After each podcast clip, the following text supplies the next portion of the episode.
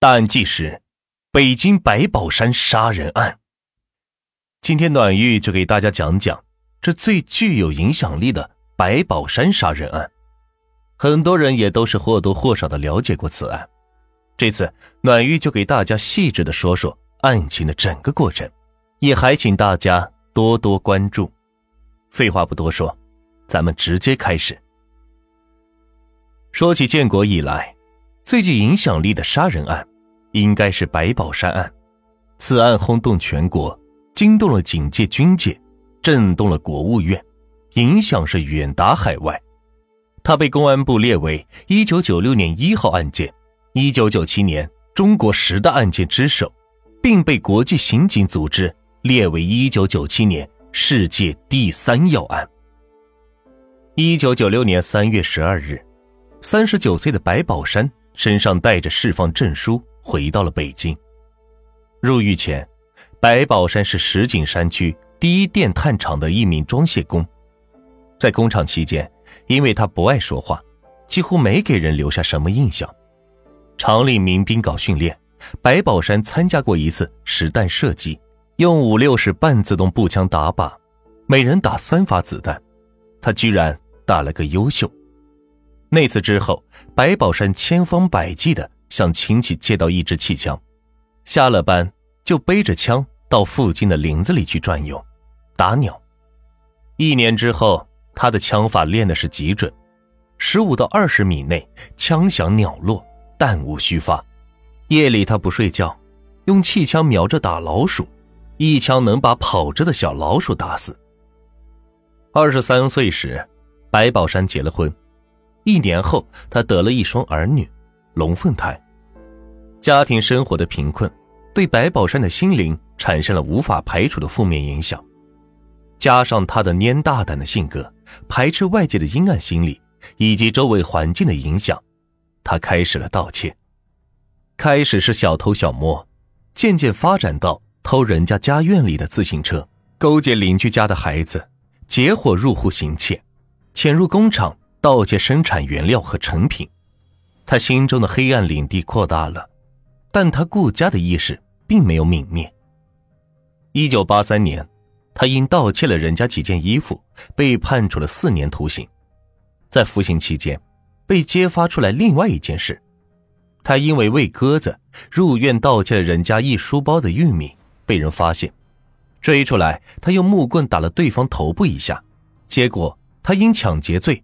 被加判了有期徒刑十年，这件事他始终装在心里，成为其报复社会的理由之一。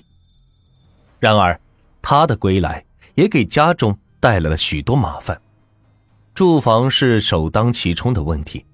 北新安的两间平房原本是他和妻子及一对双胞胎儿女共同生活的家。他被判刑后，妻子又跟着他离婚。带着两个孩子改嫁他人，现在大弟、弟媳和他们的女儿住在这里。最初几日，白宝山住在了母亲家，北京模式口居民区的一处单元房。白宝山打算做点小买卖，还打算学开车，但这都需要他先把户口落下来。于是他在大弟的陪同下来到了派出所，见到负责户籍工作的片警，白宝山呈上释放证。和有关材料，片警接过材料，冷冷地说：“户口马上办可办不了，起码要等半年。”白宝山口吃，一着急就更口吃，他结巴着顶撞了一句：“我有释放证，为什么还要再等半年？”片警听着不舒服，慢悠悠地说：“你要是这样讲话，那就再等两年。”白宝山受到深深的刺激。在此之后，他一遍遍的跑派出所开证明、冲洗照片、填写表格，但事情果然像片警所说的一样，被一次次的向后推延。白宝山的户口问题始终没有得到解决。在白宝山办理户口的一年半时间里，白宝山作案十余起，杀害十五人，而他的户口批准日恰好是白宝山最后一案。杀掉同伙的前一天，白宝山的户口办下来了，但距离注销他的日子也已经不远了。白宝山出狱时，曾为自己设计了两条道路。现在他认为第一条道路已经被堵死，他只有第二条路可走。他要抢劫武器。在他仇恨的意识里，抢到武器的第一件事就是打死那个骗警。不久之后，北京石景山模式口后边的小山上，时常出现着一个穿着绿军服的高个子男人。他在山道上锻炼跑步。并在一些军事机关驻地的周围潜伏下来，静静的观察。他在小心翼翼的选择着他的目标。一九九六年三月三十一号的晚上，白宝山跳墙进入电厂，并没想当天动手，他是来踩点的。但他遇到了一个好机会，执勤哨兵因身体不适蹲在地上呕吐。见此情况，白宝山马上从地上。抄起了一根粗铁棍，恶狠狠地打向了哨兵。待哨兵昏过去后，白宝山迅速地从他的怀里抽走了五六十步枪，打开大铁门上的侧小门，跑出了电厂。搞到枪，白宝山反而是冷静下来。他想杀掉那个骗警，他的户口问题也解决不了，还会暴露自己，那就不如先干点别的。五六十步枪目标大，不好隐藏，他便在附近的山上挖了个洞，把步枪给埋了起来。长枪携带不方便，白宝山打算利用长枪再搞短枪。四月七日晚上，他又袭击了装甲兵司令部留守处，开枪打伤了哨兵于启明。但他不知道，哨兵挂着的是空枪套，里边并没有装枪。四月八日深夜。白宝山雇了一辆黑面的，企图转移枪支继续作案。当面的驶到石景山高科技园区石兴大厦附近的一个十字路口，突然遇上了防暴大队的巡逻车。白宝山见势不妙，跳车逃跑，并连开九枪，打伤了三名巡警。这次遭遇战之后，白宝山停止了在石景山区再次作案的企图，但他并没有放弃。搞短枪的目标，白宝山二姐在房山县某农场工作。他看望二姐的途中，经过八一射击场，偶然发现这里的哨兵佩戴着短枪。四月二十二日凌晨，他再次行凶，打死了八一射击场哨兵赵长文，抢走了手枪枪套和空弹夹。白宝山连续做了四案，打死哨兵一人，打伤军警人员六人。这是建国以来所没有的大案，中央领导指示要北京市公安局尽快破案。北京警方立即成立了以张良基局长亲自挂帅的联合专案组，全局各警种各部门密切协作，投入了紧张的侦破工作。据对四零七案、四零八案和四二二案的现场勘查，警方确认歹徒有高超稳定的射击技术。对军用武器熟悉，从持枪和跳跃的姿势上看，很像是受过专门的军事训练，因此可能是受过警方打击的罪犯，可能有过服役史或接受过军事训练，有接触军用武器的经历，而且手段是极其残忍。三次枪击使用的均是五六式半自动步枪，与高井电厂被抢劫的枪支枪种相同，两处现场的子弹。发射自同一支步枪，弹底标识为七五杠八幺，从这点说明歹徒获取子弹的途径比较单一。专案组在兵器部的帮助下，一批批的查找该批号子弹的生产日期和配备区域，终于查清了这批子弹的来龙去脉。这批子弹生产于文革后期，由河南某兵工厂制造。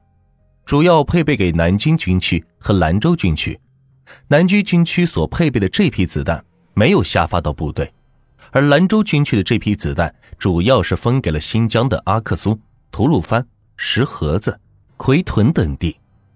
专案组立即派人到新疆了解子弹管理情况，但因子弹数量过大、分布面广，且下发的时间长，无法进一步的划定核查范围。同时，通过语言专家对黑面的司机所提供与歹徒对话情况的反复分析，专家们认定，对方所操的是北京地方话，而不是普通话，这有着重大的意义。由此可确定，犯罪嫌疑人应该是北京市人，而不是外地人。专案组认为，犯罪嫌疑人的活动范围及居住地在石景山区之内，其中重中之重应该在三三七路汽车总站的附近。专案组明确的侦查了范围，决定在三三七路汽车总站周围五公里的范围内，挨门逐户进行地毯式的排查。然而，经过长时间的工作，并没有摸出有价值的侦查线索。就在警方紧锣密鼓的行动时，白宝山戛然停止了在北京的一切活动，他把目光转向了外地。白宝山回想起小时候在徐水老家的情景，他记得村子附近有一家兵工厂，文革期间造过枪，他决定到老家去看看。一九九六年七月。白宝山从北京木樨园长途汽车站乘车前往徐水，坐在疾驰的汽车上，白宝山回忆起了监狱的生活。一九九一年，也就是在宣武区人民法院宣判加刑的五年之后，白宝山被遣送到大西北，在新疆石河子新安监狱服刑。大约在一九九二年间，白宝山接到当时。仅十岁的女儿来的一封信，女儿在信中向他诉苦。白宝山读完信后是痛哭了一场，发誓要让两个孩子过上好日子。于是，白宝山着手做着各项准备工作。他知道，要做大案，没有文化知识是不行的。小时候他不肯读书，进了监狱却是卧薪尝胆，坚持把文化课学下来。达到了能读书、能看报的水平。在白宝山预想的那些案件里，必须有武器。白宝山向往的不是普通的枪，而是火力猛、威力大又携带方便的枪种，还要有车，有高超的射击技术和驾驶技术，这都是前期准备的必要条件。在监狱里不可能搞到枪，也无法学习驾驶技术，但他可以学习枪械知识。还可以设法收集子弹。